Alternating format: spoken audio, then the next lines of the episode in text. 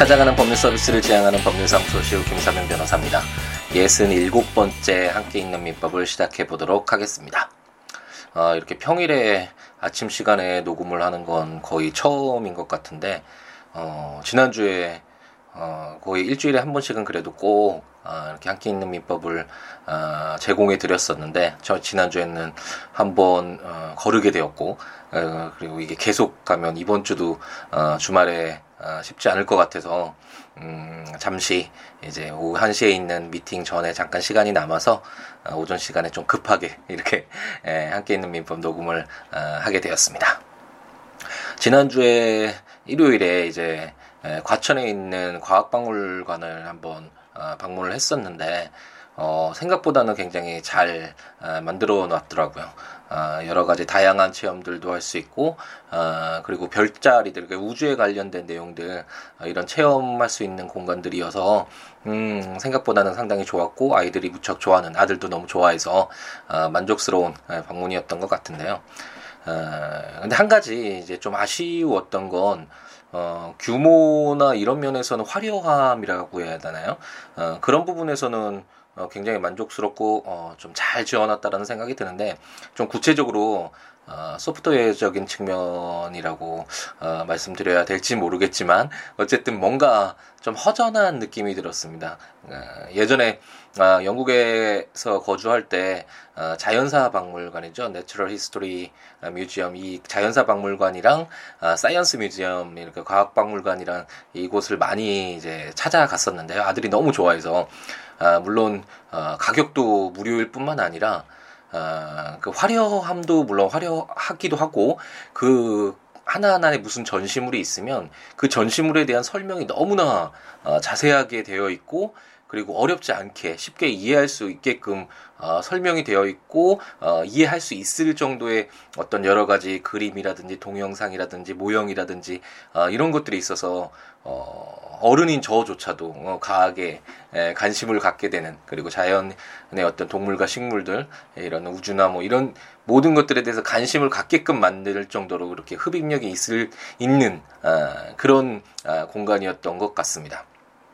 그런 어, 영국에서의 경험들 때문인지 어, 만약 잘 모르고 어, 과천 과학박물관을 가서 방문했다면 와 이런 것도 있었네라고 놀랄 것 같은데 어, 아무래도 그 영국에서의 그 자연사 박물관이랑 어, 과학박물관을 방문 여러 정말 수차례 어, 몇십 번은 더 갔던 것 같은데 경험을 하고 와서 봤더니 어, 약간은 음, 어떤 외형적인 것에 비해서 그 내용물이 어, 약간 부족한 것이 허전함이 느껴지는 그런 것들이 느껴졌고 어, 생각해 보면 어, 이제 우리가 어, 그동안은 뭐 성장, 어, 어떤 돈 버는 거, 배고픔을 없애는 거, 어, 이런 목표 하에서, 어, 살아오다가, 이제 어느 정도 사회 안정, 경제적, 어, 좀 발전, 어, 발전을 이룬 이후에, 이제 뭐 문화나, 그리고 과학이나 어떤 이런 어, 여러 가지 다양한 어, 어떤 삶의 모습들을 채워가기 시작한 건 얼마 어, 되지 않았잖아요. 어, 그렇기 때문에 이런 어떤 문화가 형성되는 데는 어, 시간이 필요할 것이라는 생각이 들고요. 영국은 벌써 뭐 어, 몇백 년 전에 뭐 늦어도 백 년 전부터 어, 그렇게 형성되어 왔던 문화가 지금의 모습을 어, 드러내주고 있는 것이니까 우리도 이렇게 하나 둘 채워가다 보면 어, 시간이 흐르고 사람들의 인식이 변하고 이렇게 문화가 형성되어 가면서 어, 단지 먹고 사는 문제가 아니라 어, 물론 그것도 중요하지만 어, 어떤 인간이 살아가는 데 있어서 필요한 여러 가지 것들, 뭐 예술이라든지 뭐 문학도 있을 수 있고 미술도 그렇고 어떤 이런 문화적인 측면이 어, 좀더 어, 풍성해지는 어, 그런 어, 시기가 오지 않을까라는 희망을 한번 가져봅니다. 그럼 이제 저희는 함께 있는 민법 어, 이제 다시 돌아와야 되는데 어, 지난 시간에 이제 드디어 어, 물건의 왕이라고 할 수 있죠. 어, 소유물을 물건을 사용 수익 처분할 수 있는 가장 강력한 어, 물건인 소유권을 한번 어, 전부 소유권에 관련된 규정들을 모두 전부 읽어보았습니다. 그래서 어, 이번 시간부터는 음, 소유권이 완벽하다면 어, 완전한 권리라면 어, 소유권보다는 뭔가 부족한 권리가 있을 수 있겠죠. 물건에 대한 물건으로서 물건이긴 한데 물건에 대한 권리가 물건이라고 했죠. 이 물건이긴 하지만 소유권과 같이 완벽하지는 않고 다만 그뭐 일정한 부분의 물건에 대한 권리가 있을 수 있잖아요. 이것을 그래서 제한된다. 소유권에 비해서 제한된다라는 측면에서 제한 물건이라고 부르는데 이런 제한 물건들을 보게 될 것입니다. 그리고 제가 뭐 몇 차례 한 번씩은 언급해 드렸던 것 같은데 어, 이런 제한 물건에는 크게 봤을 때 용익 물건과 어, 담보 물건이 있고 용익 물건이라는 것은 말 그대로 사용하는 권리죠. 어, 사용해서 어떤 이득을 취할 수 있는 권리. 아, 그것으로서 민법이 인정하고 있는 건 지상권, 지역권, 전세권이 있고요. 아, 전세권이 뭐 많이 들어보시긴 하지만 아, 이런 민법에서 규정되어 있는 전세권과 실제 현실적으로 운영되는 그 용어로서의 전세권은 약간 다르다라는 말씀도 드렸는데 그건 이제 차차 전세권 규정들을 읽어보면서 한번 살펴보도록 하고요. 용익 물건 외에 이제 담보 물건, 자신의 어떤 물건을 어, 통해서 담보로 사용하는 거죠. 뭐 돈을 빌린다든지 이랬을 때 우리 담보 너 담보 있어? 뭐 돈 빌려줘 이렇게 얘기를 하면 너 뭐 그 맡길 거 있어? 너 그 돈 갚는다는 보장해 줄 수 있는 뭐 담보물이 있어? 이런 얘기 어, 하잖아요. 현실에서 이런 담보로서 사용되는 어, 그런 물건으로서 어, 유치권, 질권, 담보권 아, 이렇게 세 가지가 민법에서 인정되고 있습니다. 그래서 이제 그림을 한번 그려보면 물건에서 이제 총칙이 있었고 어, 물건의 어떤 소유권 생각해 보면 물건이 변동되기 위해서 소유권이 바뀌기 위해서는 부동산의 경우 토지나 건물 같은 경우에는 등기부 있잖아요. 등기부 많이 띄워 보시는데 이런 등기가 되어야지만 어, 이런 소유권 어, 물건이 변동된다라는 거 그리고 동산의 경우에는 시계 같은 경우 어, 시계 소유권이 변동되려면 이 시계 넣어줄게 이런 말만 해서는 안 되고 시계를 직접 건네줘야 되겠죠. 그래서 이런 인도가 또 다른 요건으로서 꼭 필요하다라는 이런 총칙 부분을 읽어보았고 그리고 이제 총칙 이후에 어, 물건이 뭐뭐 있느냐 기본적인 물건이 뭐뭐 있느냐와 관련돼서 첫 번째 타자로 어, 등장했던 것이 점유권 물건을 실제로 어, 사실상 지배하고 있을 때 어, 이 시계를 내가 가지고 지금 내가 만약 내 제 손목에 아, 시계를 차고 있다면 이 시계가 비록 제 것이 아니더라도 어, 갑돌이가 저에게 빌려준 것이더라도 이 시계를 지금 현재 제가 점유하고 있잖아요. 가지고 있잖아요. 사실상 지배하고 있잖아요. 그랬을 때 인정되는 권리가 바로 어, 점유권이었습니다. 이 점유권과 관련된 내용들을 어, 다 읽어본 뒤에 이제 어, 물권의 왕이라고 할 수 있는 어, 가장 완벽한 권리라고 할 수 있는 어, 물권이라고 할 수 있는 소유권과 관련된 규정들을 지금까지 긴 시간에 걸쳐서 한번 읽어보았습니다. 소유권의 경우에 제가 이 시계가 만약 제 것이라면 제가 이 시계 계속 사용하면서 어, 뭐 이득을 취할 수도 있고 이 시계 팔아서 어, 그 대가를 취득할 수도 있잖아요. 이것처럼 이 시계를 제 마음대로 어, 제, 그, 이 한계가 있다라는 건 뭐 수없이 어, 말씀을 많이 드렸는데 상인관계 규정을 보면서 소유권의 한계 규정 먼저 읽어보았잖아요. 그래서 한계가 있는 것은 사실이지만 그렇더라도 어떤 다른 권리에 비해서는 소유권의 경우에는 이 물건에 대해서 어, 마음대로 사용 수익 처분할 수 있어서 가장 강력한 물건이다라는 점을 어, 설명을 드렸고 그와 관련된 규정들을 아, 쭉 읽어보았습니다. 소유권을 구성하고 있는 것이 소유권과 관련된 규정들을 보았을 때 크게 세 가지로 나눠졌었죠. 처음 소유권 시작하면서 아, 소유권이 정말 강력한 물건이지만 한계가 있다. 조금 전에 말씀드렸죠. 이런 소유권의 한계에 대한 아, 규정들이 먼저 시작됐었고 가장 대표적인 게 상린관계 규정이었죠. 그 이후에 이제 소유권의 취득 어떻게 그럼 소유권을 취득할 것이냐. 일반적으로는 대가 지급하고 뭐 물건을 인도 받았을 때 소유권을 취득하겠지만 어, 그런 어떤 일반적인 경우가 아니라 특수한 경우 어, 20년 동안 토지 점유하고 있었을 경우에 여러 가지 요건이 충족되면 어, 소유권 취득하게 해줄게. 뭐 너 네가 대가를 주고 산 것은 아니지만 소유권 취득하게 해줄게와 관련된 이런 어, 취득시효 규정들도 보았었고 어, 만약 그 시계를 파는 사람이 소유권 그 시계 소유권자가 아니더라도 만약 시계를 사는 사람이 그 시계의 소유권자에게 산다라고 생각하고 선의로 뭐 이렇게 샀을 땐 그 시계 소유권을 취득한다는 선의 취득 규정도 보았었고 그리고 뭐 매장물 숨겨져 있는 보물 말씀드렸었죠. 이런 뭐 매장 분의 발견이나 어, 버스에서 뭐 어떤 물건을 놓고 내렸을 때 그 유실물을 어, 습득했을 때 어떻게 할 것이냐 소유권을 취득을 어, 인정할 것이냐 말 것이냐 이와 관련된 어, 뭐 유실물의 습득도 있었고 어, 그리고 가공 그리고 첨부 호나와 같은 어, 이런 첨부 어, 규정들도 있었죠. 만약 두 가지 물건이었는데 어 그것이 하나로 합쳐져서 하나의 물건이 되었을 때 그 소유권을 어, 어떻게 취득 누가 취득하느냐 어, 그리고 취득하게 할 것이냐와 관련된 이런 내용들도 다 소유권 취득 관련된 어, 그런 내용들이잖아요. 어, 이와 같이 소유권 취득과 관련된 규정을 두 번째로 읽어보았었고 그리고 어, 지금까지 어, 소유권 규정들을 보았을 때는 일반적으로 한 물건에 대해서 한 사람의 소유권자 가 있을 때를 어, 중심으로 해서 규정들을 읽어보았었잖아요. 하지만 어, 토지와 뭐 부동산, 그 건물과 같은 어, 뭐 너무 가격이 비싸서 혼자는 살 수 없어서 뭐 갑돌이가 을돌이와 병돌이를 같이 반반씩 내자라고 해서 이렇게 공동으로 살 수도 있잖아요. 이와 같이 소유권자가 여러 명일 경우에 이런 공동 소유 형태를 어떻게 아, 규정하고 이해관계를 어떻게 조율할 것인가와 관련된 규정들을 지금까지 공동 소유 민법에서 인정하고 있는 공유, 합유, 총유가 무엇이다. 라는 내용들을 어, 지난 시간까지 어, 열심히 한번 저희가 함께 어, 읽어 보았습니다. 다 기억이 나시겠죠? 지금 말씀드리면서 어, 물론 공부를 뭐 시험 목적이나 아니면 어떤 공부를 그 본격적으로 어, 민법을 하시는 분들은 아, 다 이해를 하실 거고 다 기, 머릿속에서 그려지실 것 같은데 어, 그냥 법률을 함께 있는 민법의 취지에 따라서 아, 아 민법이란 이런 거구나 법률이라는 건 이렇게 읽고 이렇게 해석하고 이렇게 이해해야 되는구나 라는 정도로 아, 가볍게 들으시는 분들도 아 이렇지 이렇지 이렇지 라는 정도로 이해하는 정도로 만 아, 제가 말씀드릴 때 이해하는 정도로만 넘어갈 수만 있어도 아, 이것이 점차 쌓여가면 나중에 저희가 목표로 했던 민법 어, 함께 있는 민법을 어, 완결 지었을 때 모두 모든 조문들을 읽어보았을 때 아마 정말 레걸 마인드가 딱 쌓여서 그 다음부터는 뭐 다른 조문 상법 어 그럼 상법 이거 어 어떻게 봐야겠구나.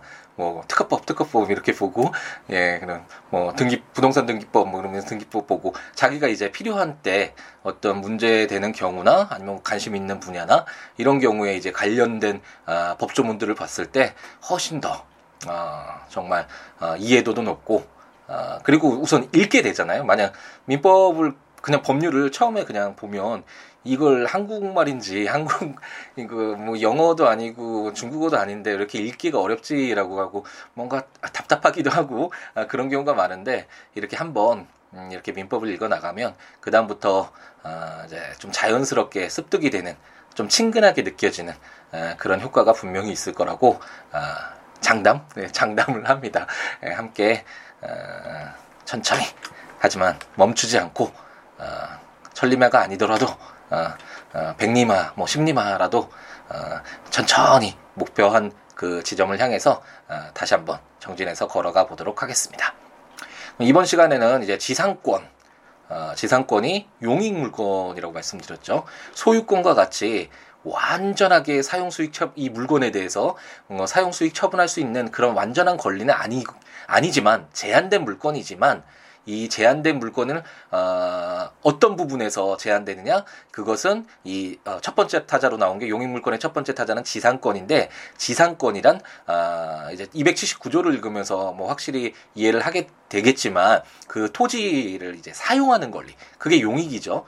용이 사용해서 어, 이득을 취한다라는 거잖아요. 그래서 이 용익 물건의 어떤 첫 번째 어, 주자로서 지상권이라는 게 나오는데 어, 제가 한번 언급을 했는지 모르겠지만 물건에서 실질적으로 어, 제한 물건에서 소유권은 뭐 너무나 잘 아시고 어, 우리가 좀 친숙한 물건은 어, 전세권과 이제 저당권 이 두 가지라고 할 수 있겠죠. 어, 물론 전세권은 또 이 민법 규정과 현실에서 이제 사용되는 아, 그런 것이 약간 다르기 때문에 그것도 약간 좀 전세권도 어, 제외를 해야 되겠고 실질적으로는 저당권은 우리가 많이 들어보고 실질적으로 많이 사용을 하죠. 이제 요즘에 뭐 어, 부동산 대책이 이제 바뀌어서 이제 거의 서구화 된다라고 봐야 되겠죠. 예전에는 전세라는 약간 독특한 어, 제도가 있어서 그 전세 보증금을 어, 주고 거기서 일정 동안 사용하는 뭐 이것도 하나의 물건이죠. 제한 물건이고 용익 물건이겠죠.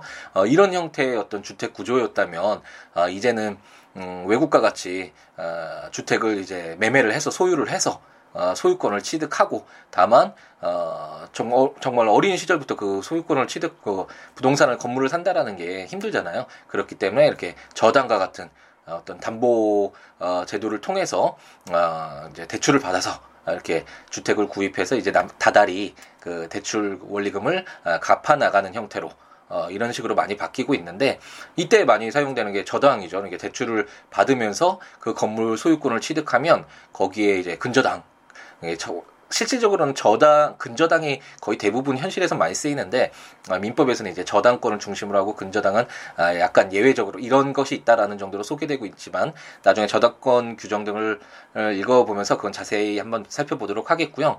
어, 이럴 때 저당 제도는 많이 저당권은 많이 들어보셨죠. 하지만 나머지 뭐 지금 보게 될 지상권이라든지 지역권 어, 지역권, 지역이 뭐지? 이렇게 의문이 되시는 분들도 있겠고, 유치권, 유치권은 그래도 조금 들어보시는 분이 있겠네요.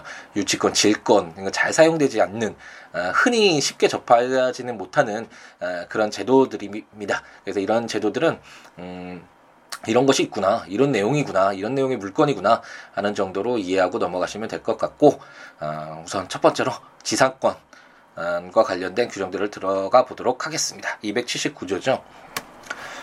예, 그 주택 구조, 주택 어떤, 어, 사회에 굉장히 큰 부분을 차지하고 있잖아요.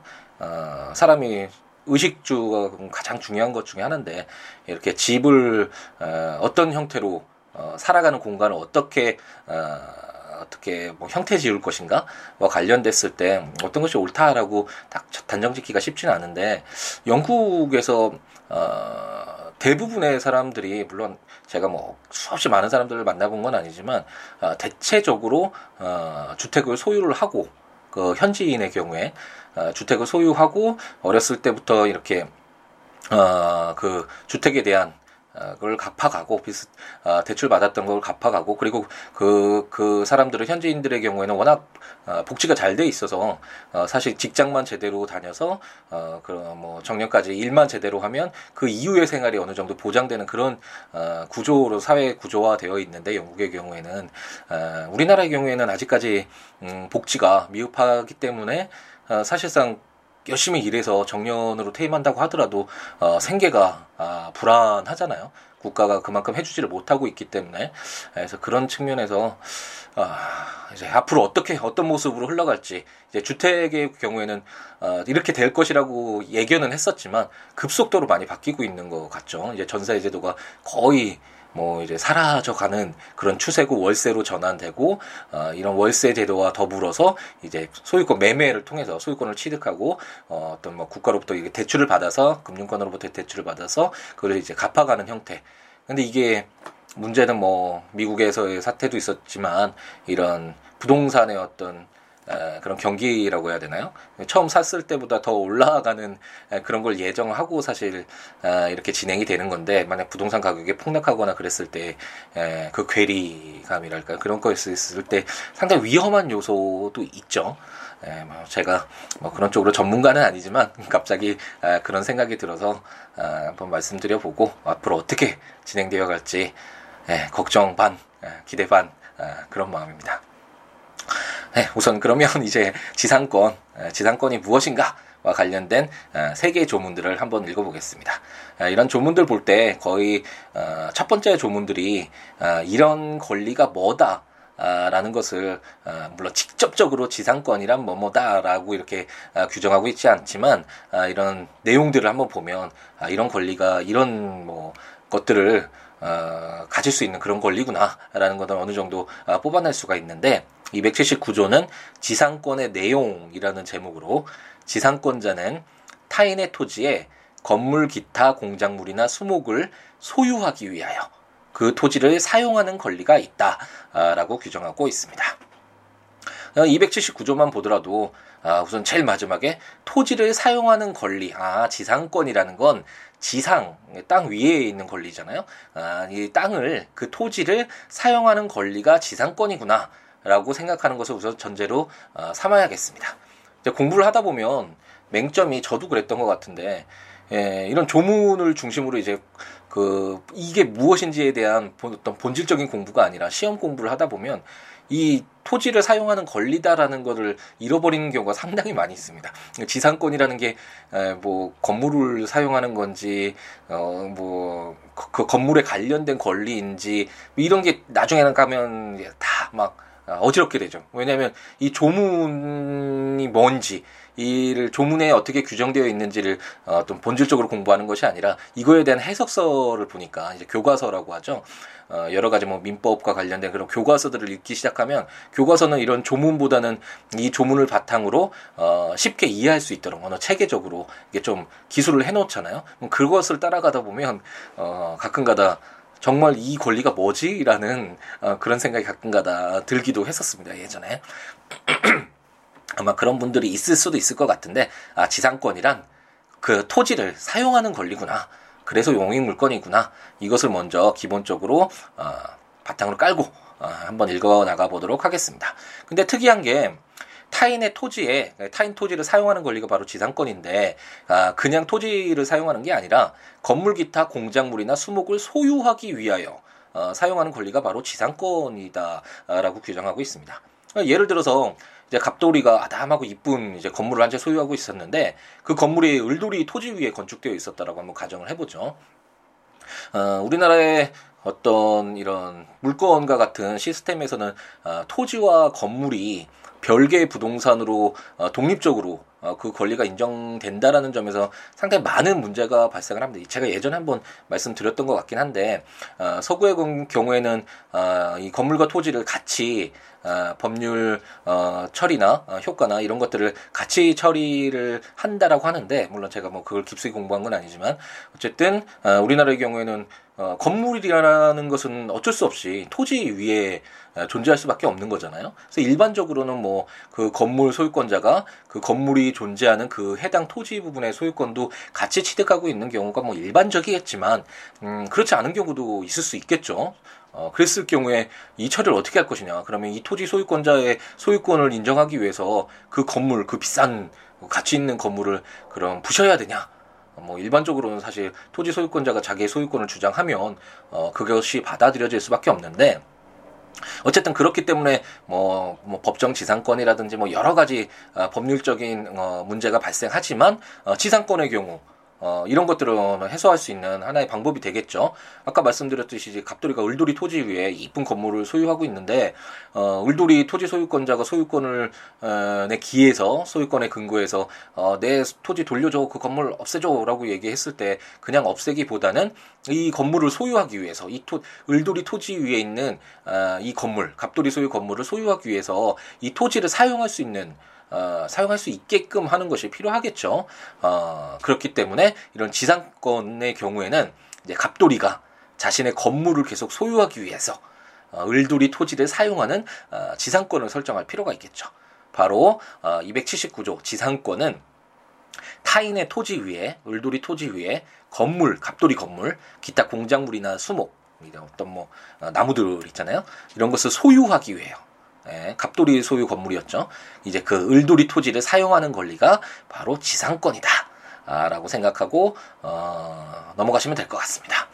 어, 딱 생각을 279조 한 조문만을 읽어봐도 아 그렇다면 그 타인의 토지 위에 있는 거긴 하지만 건물이고 그 건물을 소유하기 위해서 어, 인정되는 권리니까 어, 이거는 뭐 1, 2년 이렇게 단순하게 기간을 굉장히 짧게 할 수는 없겠다라는 생각이 좀 드시죠. 그래서 280조와 281조는 어, 이런 지상권의 존속 기간 얼만큼 기간을 정해야 되는 것과 관련된 어, 규정을 어, 담고 있습니다. 제 280조는 존속 기간을 약정한 지상권이라는 제목으로 제 1항 계약으로 지상권의 존속 기간을 정하는 경우에는 그 기간은 다음 연한보다 단축하지 못한다. 제 1호 석조, 석회조, 연화조, 또는 이와 유사한 견고한 건물이나 수목의 소유를 목적으로 하는 때에는 30년.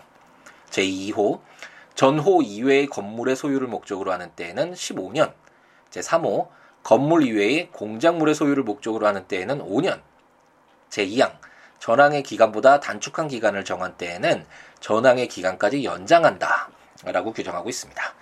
어, 방금 전에 말씀드렸듯이 지상권은 어, 타인의 도지를 사용하는 권리지만 우리가 일반적으로 뭐 어, 임대차의 경우에는 2년이 일반적이잖아요. 뭐 상가는 5년까지 보장이 되지만 어, 대체적으로 뭐 1, 2년 이런 식으로 많이 건물 사용할 수 있는 권리로서 임대차 계약 체결할 때 존속 기한을 1, 년이나 2년으로 삼잖아요. 하지만 지상권의 경우에는 어, 건물을 소유하기 위하여 어, 타인의 토지, 을돌이 토지를 사용하는 것이니까 존속 기간을 길게 해야겠다라는 것을 어, 추측해 볼 수 있고 제 280조는 그렇기 때문에 어, 석조, 석회조, 연화조 뭐 이런 굉장히 어려운 말이 있어서 처음에 이것도 한자로 예전에 제가 처음 공부할 때 써 있어서 이게 무슨 말인가 뭐 그랬는데 어, 어, 뭐 벽돌 등 견고한 그 건물 있잖아요. 뭐, 어, 뭐 아파트나 이런 일반적으로 사용되는 그, 그 탄탄한 건물, 예, 이런 것들, 뭐 석조나 석회등 연화조 이와 유사한 견고한 건물이잖아요. 아, 이런 것을 목적으로 할 때는 아, 지상권의 존속 기간을 30년으로 한다. 이렇게 길게 인정해 준다. 그리고 뭐 벽돌로 짓지 않거나 뭐 약간은 그렇게 뭐 단단한 그렇게 어, 그런 건물이 아닌 경우에 그런 건물을 소유로 목적을 할 때는 15년으로 하고 어, 건물도 아예 아닌 그냥 단순한 공작물일 경우에는 어, 5년으로 한다 라고 규정을 하고 있고 만약 양 당사자가 지상권자하고 지상권 설정자가 어, 이제 합의를 해서 어. 뭐 단독 주택 벽돌로 쌓여져 아주 견고한 예, 건물을 지었는데 어, 한 20년으로 지상권 존속 기간을 약정을 하더라도 지상권은 오랜 기간 유지해야 될 필요가 사회 경제적으로도 어, 오랜 기간 유지해야 될 필요가 있죠. 그렇기 때문에 어, 전항의 기간까지 연장한다고 해서 20년으로 당사자가 합의를 하더라도 30년으로 기간이 연장된다라고 280조는 어, 규정하고 있습니다. 근데 딱 보면 그러니까 여러 가지 각도에서 이제 바라볼 필요가 있는데 물론 이건 공부뿐만 아니라 어떤 뭐 모든 일에 있어서도 그럴 필요가 있는데 어 이걸 딱 보면 280조를 보면 와 지상권 좋다. 지상권 30년이란 건물 소유하기 위해서 내 걸로 어 소유하기 위해서 이제 타인의 토지를 30년 동안 사용할 수 있네. 와 좋다. 뭐 이런 식으로 생각하시는 분들이 많이 있을 수도 있는데 그 반대로 보면 이제 그 타인의 타인 토 그 토지의 소유권자는 자신의 토지 사용 토지를 소유권을 갖고 있음에도 불구하고 자신의 토지를 30년 동안 어, 사용하지 못하는 거죠. 뭐 수익이야 뭐, 어, 그 임료를 받게 되겠지만, 어, 지상권 설정과 관련된 그런 지료를 받게 되겠지만, 어쨌든 자기는 그 토지 위에 뭐 자기의 건물, 자기 공장을 뭐 짓고 싶었는데, 어, 지상권 때문에 30년이라는 긴 시간 동안 사용하지 못하게 되잖아요. 그래서 그, 그 측면에서 보면, 아, 딱 떠오르는 것이, 아, 지상권이라는 것이 잘 설정되지 않겠구나. 아, 라는 생각이, 아, 드실 것 같습니다. 드셔야겠죠? 그렇다면, 왜, 이것도 하나의 또 답이 되는데, 왜 지상권이라는 이런, 아, 말이, 이런 단어가 우리에게 익숙치 않느냐 라는 걸 따져보면, 많이 사용되지 않으니까, 익숙하지 않은 거고 왜 많이 사용되지 않느냐라고 하면 이처럼 지상권자에게 어, 굉장히 유리하게 존속 기간만 하더라도 유리하게 설정되어 있고 그렇다면 그 토지의 소유권자로서는 될 수 있으면 아, 지상권을 설정하지 않겠구나라는 것을 한번 또 추측해 볼 수 있을 것입니다. 그렇기 때문에 어, 실질적으로 이 지상권에서도 중요한 내용으로 다투어지는 건 어, 이런 당사자 약정에 의한 지상권의 경우에는 이런 경우는 저도 어, 그동안 재판 과정에서 어, 한 번도 다뤄보지를 못했던 것 같은데 어, 법정 지상권은 재판에서도 저도 어, 상당히 많은 어, 재판을 했고 사건을 담당을 했었습니다. 법정 지상권이 적용되는 말 그대로 당사자 약정으로 인한 지상권이 아니라 어, 그 타인의 토지를 사용하고 있는 사람의 어떤 여러 가지 사정을 고려했을 때 법으로 정해서 지상권이 설정된 것으로 봐야 되는 건물을 철거하지 말고 어, 그 토지를 사용할 수 있게끔 해 주어야 되는 그 그런 어떤 어, 상황들 이 있을 수 있겠죠. 이처럼 법정 지상권은 현실에서 많이 어, 중요시 되고 있고 어, 이 법정 지상권과 관련된 내용들은 어, 재판 일반 실무에서도 어, 정말 중요하고 많이 어, 아직까지도 어, 적용이 되는 어, 규정입니다. 다만 당사자의 약정에 의해서 합의해서 이루어지는 지상권은 어, 그렇게 크게 에, 사용되지는 않고 있다라는 정도로 이해하고 넘어가시면 되겠네요. 그럼 지상권의 오늘 마지막 281조까지 읽어볼 텐데요. 존속 기간을 약정하지 아니한 지상권이라는 제목으로 제1항 계약으로 지상권의 존속 기간을 정하지 아니한 때에는 그 기간은 전조의 최단 존속 기간으로 한다. 제2항 지상권 설정 당시에 공작물의 종류와 구조를 정하지 아니한 때에는 지상권은 전조 제2호의 건물의 소유를 목적으로 한 것으로 본다라고 규정되어 있습니다. 아, 이제 이런 조문들 읽어보실 때 처음 보셨을 때보다는 훨씬 좀 어, 수월하게 느껴지시지 않나요? 처음에는 아, 이걸 뭐 지상권 전조 제2호 뭐 전조의 최단 존속 기간 이런 건 굉장히 어려울 수 있었는데 이제는 뭐 그래도 많이 익숙해져서 딱 281조를 보면 어, 280조는 계약의 존속 기간을 약정한, 그러니까 존속 기간이 양 당사자가 어, 이때 이때로 이 정도 기간으로 지상권 계속 유지되는 것을 하자라고 합의한 경우고, 만약 그런 존속 기간을 정하지 않고 그냥 지상권만 있다. 지상권을 준다. 뭐 이런 식으로만 약정할 수 있잖아요. 그랬을 때 존속 기간이 어떻게 됐을지를 예, 법으로 규정하고 있는데, 음, 지상권의 존속 기간을 정하지 아니한 때는 그 기간은 전조의 최단 존속 기간. 그러니까 만약 지상권의 어떤 대상물이 어벽 어, 벽 석조죠. 석조 벽돌이 아니라 예, 석조와 같은 견고한 건물일 경우에는 30년으로 하는 거고 아니면 그냥 건물일 때는 15년, 건물 이외의 공작물일 때는 5년으로 어, 법에서 정해주는 거죠. 당사자가 정하지 않더라도 그런 내용이 제 1항이고 제 2항은 어, 이제 공작물의 종류와 구조를 정하지 않는 경우가 있을 수 있잖아요. 물론 처음부터 그런 건물이 있는 경우도 있지만 어, 그런 건물이 없는 상태에서 토지를 어, 을돌이 토지를 이용해서 갑돌이가 그 위에 뭐 건물을 짓겠다 그래서 공장을 지어서 사용하겠다 뭐 이런 식이 될 수도 있잖아요. 그, 그렇기 때문에 지상권 설정 당시에 에, 공작물의 종류와 구조를 정하지 않은 때는 평균 전조 2항 2호의 건물의 소유. 그래서 15년 동안 어, 지상권의 어떤 존속 기간을 어, 주어지는 것으로 한다 라는 것이 바로 281조다라고 생각하시면 될 것 같습니다. 네, 그러면 이제 어, 저희가 지상권 이제 소유권과 달리 제한된 물건으로서 어, 제한된 물건 중 어, 이제 용익 물건 사용해서 어떤 이득을 취하는 권리로서의 물건으로서의 어, 첫 번째 지상권을 보았고 지상권이 어떤 거다 그리고 지상권은 어, 존속 기간을 이렇게 두고 있어서 지상권자에게 어, 꽤 유리한 어, 제도다. 라는 내용까지 한번 어, 살펴보았습니다. 아, 그러면 이렇게 법조문 어, 한번 같이 보면서 들으시면 좋으시니까 어, 어, 인터넷 사이트에서 국가법령정보센터 어, 가셔서 민법 치셔서 어, 해당 조문들 읽어보시면서 어, 이제 들으셔도 좋겠고 아니면 제가 이제 발간한 함께 있는 민법 민법 총칙 물권편 이제 나왔는데 어, 어, 그걸 구입하셔서 어, 해당 조문과 설명들 읽어 가시면서 어, 들으셔도 좋고 아니면 제가 어, 블로그에 siwo.net siwo.law.net 어, 블로그에 오셔서 거기 조문과 설명들 어, 담겨져 있으니까 한번 보셔도 좋을 것 같습니다. 그리고 저와 연락을 취하고 싶으신 분은 어, siwo.net 아까 말씀드렸던 블로그 오시거나 어, siwo 골뱅이 gmail.com 메일 주시거나 02-6959-9970 어, 전화 주시거나 어, 트위터컴 시우로 어, SNS를 통해서도 음, 아, 연락을 주시면 좋겠고요.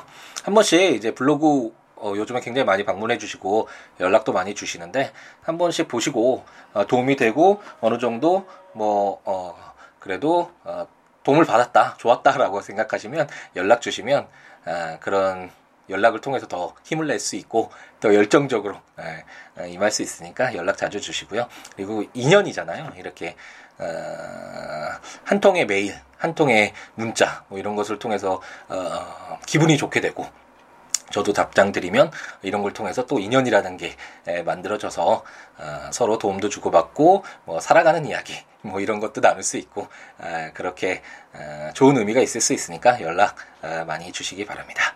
아, 그럼 이제 수요일인데 아, 남은 음, 어, 시간들 잘 채우시고 어, 이제 하루하루 행복하게 행복 가득하게 채우시기 바랍니다. 다음 시간에 어, 지상권 계속 조문들 한번 읽어보도록 하겠습니다. 다음 시간에 뵙겠습니다. 감사합니다.